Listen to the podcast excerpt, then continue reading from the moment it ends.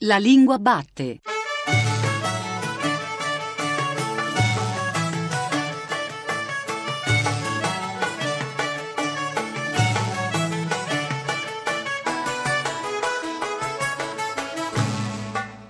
Buon pomeriggio, buon pomeriggio da Giuseppe Antonelli e benvenuti ancora una volta alla Lingua Batte, il programma di Radio 3 tutto dedicato alla lingua italiana. Per cominciare a entrare nel clima delle Olimpiadi di italiano, il bando lo trovate sul sito del MIUR, scade il 31 gennaio. Oggi, nel nostro Sabato del Linguaggio, torniamo a parlare di italiano e scuola. Che cosa pensate che io vi debba insegnare?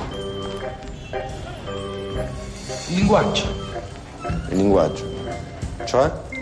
l'italiano. Eh, Gennaro, che cos'è il linguaggio? E che le... E parola, professore. C'era in un tempo candido, su qualche cielo magico, stanza di organza e nuvole, e dentro una vita fragile. Tutto sembrava facile, crescere che un'incudine. Dove li metto gli attimi, come conservo i brividi. Per parlare di italiano a scuola, di italiano e scuola, abbiamo invitato oggi Eraldo Affinati, scrittore e saggista.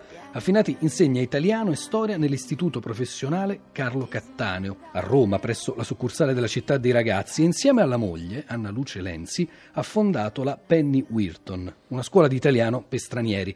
Il suo ultimo libro si intitola significativamente Elogio del ripetente. Affinati aveva in mente quell'elogio di Franti, il cattivo del libro cuore che Umberto Eco scrisse circa 50 anni fa? Beh, ho pensato a quel libro dopo, devo dire, dopo averlo scritto, però il nesso c'è, perché effettivamente oggi i cosiddetti franti di oggi, ripetenti di oggi, eh, possono però poi, dico io, darti le maggiori soddisfazioni, paradossalmente, perché non fosse altro perché loro partono da zero, da sotto zero, quindi basta, diciamo, un piccolo miglioramento, se tu riesci a conquistare la loro fiducia, e allora ecco che c'è il movimento che loro non hanno spesso mai fatto perché sono stati in fondo condannati dallo stesso sistema di valutazione che poi io in questo libro un pochino contesto. Ma il problema non è solo la figura astratta e al tempo stesso concretissima del ripetente. Il problema è un po', così si sente dire, la capacità di attenzione, di concentrazione di questi ragazzi. Lei scrive nel suo libro La lingua è la casa del pensiero, la letteratura intensifica l'esistenza, ma qui cominciano i problemi. Sì, questo è vero. Chi sono questi ripetenti? A volte sono italiani che devono conquistare però la lingua, diciamo, ita- nostra italiana perché vengono dal dialetto in qualche misura e devono imparare a pensare. E effettivamente in quella citazione la lingua è la casa del pensiero, sono i grandi maestri del Novecento, ci hanno spiegato che se eh, non c'è questa categoria anche grammaticale, il nostro pensiero rischia di essere sempre una sorta di, diciamo, mh, macchia non, non ancora eh, formulata. Quindi la lettura è decisiva per questi, per questi ragazzi, solo che effettivamente i tempi percettivi e anche lo stesso rapporto con il testo sono molto cambiati rispetto a quello che poteva accadere fino a 15 anni fa. Sono spesso nativi digitali i miei studenti e quindi hanno dei, dei meccanismi logici a volte io dico più associativi che eh, deduttivi eh, perché sono stati abituati diciamo sugli schermi.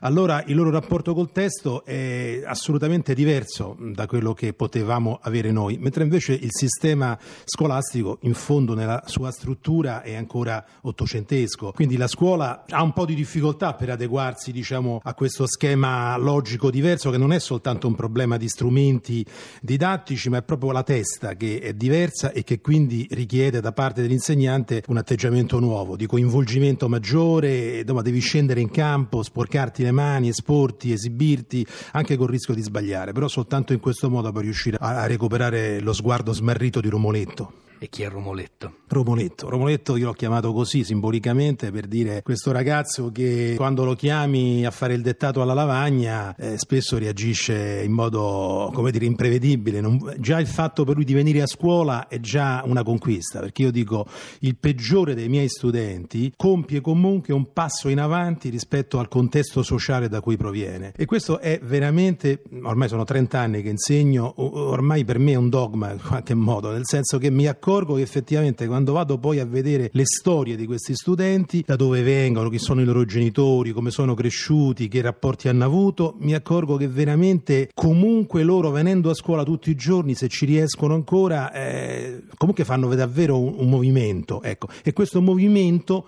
forse non li porta al traguardo finale, però comunque andrebbe riconosciuto. Il movimento, lei dice Bisogna premiare il movimento prima ancora del risultato, ci sarebbe da scriverlo a caratteri cubitali, quasi fosse l'articolo 1 di una nuova Costituzione scolastica. A proposito di lettura, L'indagine Ocse, pubblicata alla fine del 2013, ci diceva che le capacità di lettura degli studenti italiani sono un po' migliorate, anche se rimaniamo poi 32esimi su 65 paesi. Colpiva però, colpisce molto in, quella, in quell'indagine la grande differenza tra nord e sud. Affinati, quanto conta, se conta la scuola, in queste differenze interne al territorio italiano?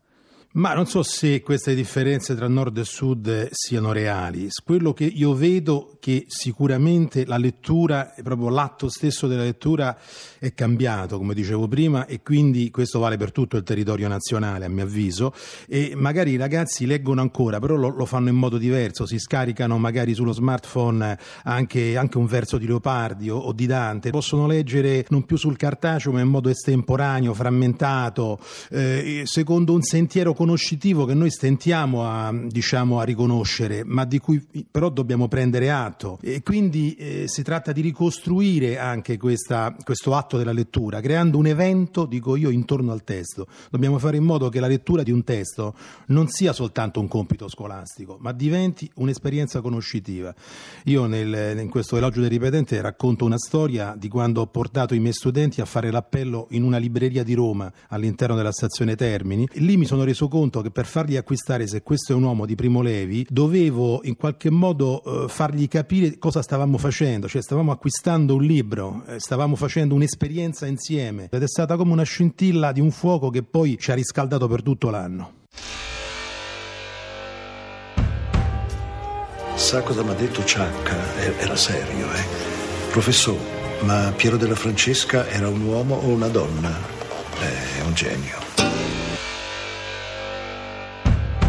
Non c'è soltanto Romoletto o Ninetto, come a volte lei chiama questo personaggio, questo tipo di ragazzo difficile che magari viene da quartieri periferici di Roma. A volte ci sono ragazzi con altri nomi, con nomi non italiani.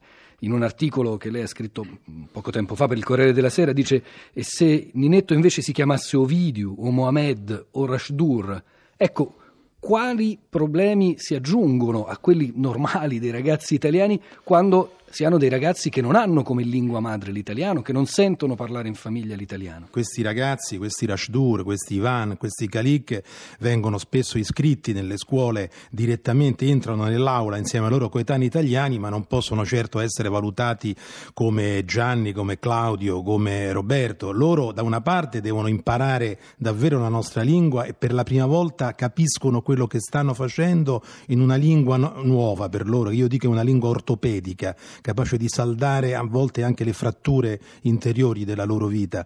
L'attività dell'insegnante in un'aula fatta così, composta così, è molto più difficile perché questi ragazzi avrebbero bisogno di un supporto linguistico e molte scuole italiane si stanno adeguando e lo stanno facendo, ma non è sufficiente perché naturalmente sono ragazzi diversi che hanno una sensibilità nuova e paradossalmente ti possono far leggere un sonetto di Petrarca anche a te in modo diverso perché te lo leggono da un altrove e te lo illuminano come forse non farebbero i loro coetanei italiani. Qualcuno anni fa aveva proposto delle classi staccate, verrebbe da dire differenziali per questi ragazzi che venivano dall'estero. È un argomento che spesso viene strumentalizzato in modo ideologico. Dobbiamo invece, secondo me, avere un rapporto molto pragmatico e capire che un momento di diciamo, intermedio di preparazione per questi ragazzi eh, non solo è auspicabile, ma è obbligatorio, altrimenti gettarli in aula senza che loro capiscano quello che viene eh, diciamo, formulato dall'insegnante non significa farli integrare. Certamente è un lavoro che va fatto insieme agli altri studenti italiani, perché se noi andassimo a Londra e volessimo imparare l'inglese, certamente vorremmo stare in mezzo agli inglesi, non soltanto in mezzo agli stranieri, questo è evidente. E io nella mia piccola attività conosco bene queste storie perché all'interno della città di ragazzi conosco in questa comunità d'accoglienza fondata dopo la seconda guerra mondiale, conosco bene anche il trauma che può nascere in questi ragazzi che vengono da tutto il mondo e si trovano a gestire problemi di portata enorme rispetto ai loro amici italiani. La città dei ragazzi, che peraltro è anche un titolo di un libro di Eraldo Affinati, e la scuola Penny Wirton. Come funziona, che cos'è e come si insegna l'italiano alla Penny Wirton? Perché lei e sua moglie avete anche pubblicato Italiani anche noi, che è un manuale, una grammatica pensata proprio per quei ragazzi. Sì, abbiamo proprio scritto questo libro Italiani anche noi pensando proprio a chi avevamo di fronte, un libro nato proprio dall'esperienza diretta, quindi significa poca normativa, poca didascalia, molti disegni, moltissimi esercizi, eh, un lavoro da fare sul campo dell'azione individuale, anche perché noi abbiamo analfabeti nella lingua madre, per dire, poi abbiamo gli scolarizzati magari ucraini o moldavi che vengono già con eh, un'altra formazione scolastica. Allora dobbiamo riuscire a dare ad ognuno ciò che, di cui lui o lei ha bisogno. Ecco perché nella nostra scuola Penny Wirton, che non ha nessuna dimensione economica, una scuola peraltro la nostra senza voti, senza registri, senza burocrazie, senza valutazioni, noi praticamente insegniamo uno a uno, cioè non facciamo le classi e questo ci avvantaggia molto non solo sul piano didattico ma anche sul piano umano, della qualità umana, perché naturalmente andare eh, a guardare negli occhi questi studenti significa conoscere le loro storie, i loro bisogni e andare verso di loro cercando di essere utile. Astariti è un primo della classe. Astariti non ha i capelli tagliati alla moicana, non si veste come il figlio di uno spacciatore, non si mette le scarpe del fratello che puzzano. Astariti è pulito, perfetto. Interrogato si dispone all'atto della cattedra, senza libri, senza appunti, senza imbrogli, ripete la lezione senza pause, tutto quello che mi è uscito di bocca, tutto il fedele rispecchiamento di un anno di lavoro. Alla fine gli metto otto, ma vorrei tagliarmi la coda. Che aspetti, tagliatela. Ma perché? Ma perché a Sariti è la dimostrazione evidente che la scuola italiana funziona solo con chi non ne ha bisogno. Ah.